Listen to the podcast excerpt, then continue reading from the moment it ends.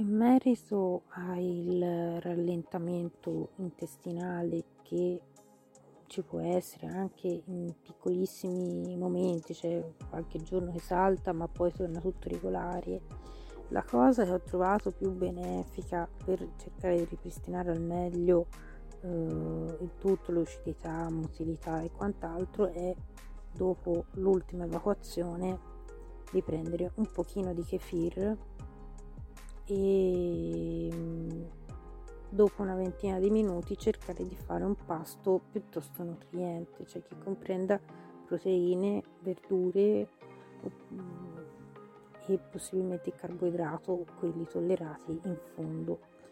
Ovviamente eh, nel momento in cui si va in bagno, o me, almeno io la vivo così e praticamente a qualunque ora uno riesce a liberarsi con queste difficoltà di transito, è come se fosse giorno,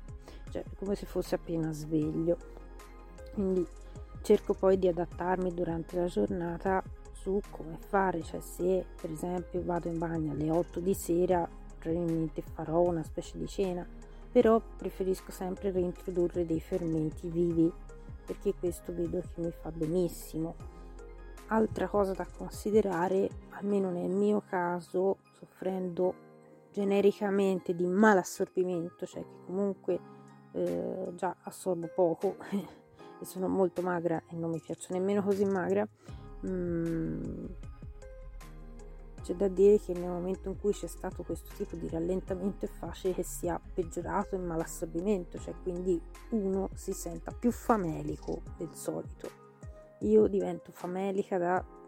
non capire niente, da quanta fame ho, diventa quasi problematico anche nell'interagire con gli altri che hanno quella capacità di resistenza e il mio corpo dice solo cibo, cibo, cibo, cibo, cibo, cibo, fame.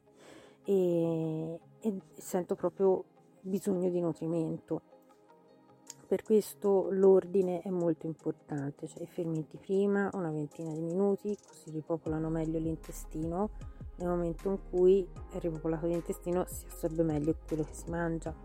Quindi se è cena di solito mangio un secondo con delle verdure e metto il carboidrato alla fine. La mattina a volte nel kefir se sono già riuscita ad andare in bagno o a volte anche prima perché quello comunque influisce poco, anzi insomma migliora comunque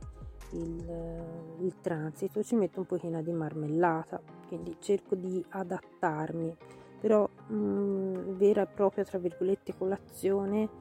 eh, anche se è giorno, mattina, cerco di farla solo dopo che sono andata in bagno, dopo aver bevuto abbastanza tè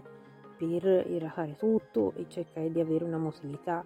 eh, più normale possibile. A volte anche basta sentire che comunque si sta muovendo la faccenda, ecco, già questo permette già di poter introdurre del cibo, soprattutto se uno ha fame, però la massima quantità di fame per me c'è sempre dopo l'evacuazione ed è anche il modo per cercare di non far fermentare quanto già presente nell'intestino aggiungendo del nuovo cibo. Questo mi succede abbastanza spesso, se non mi sono liberata e mangio sopra, a parte la difficoltà in più, ma interagisce il cibo nuovo con il cibo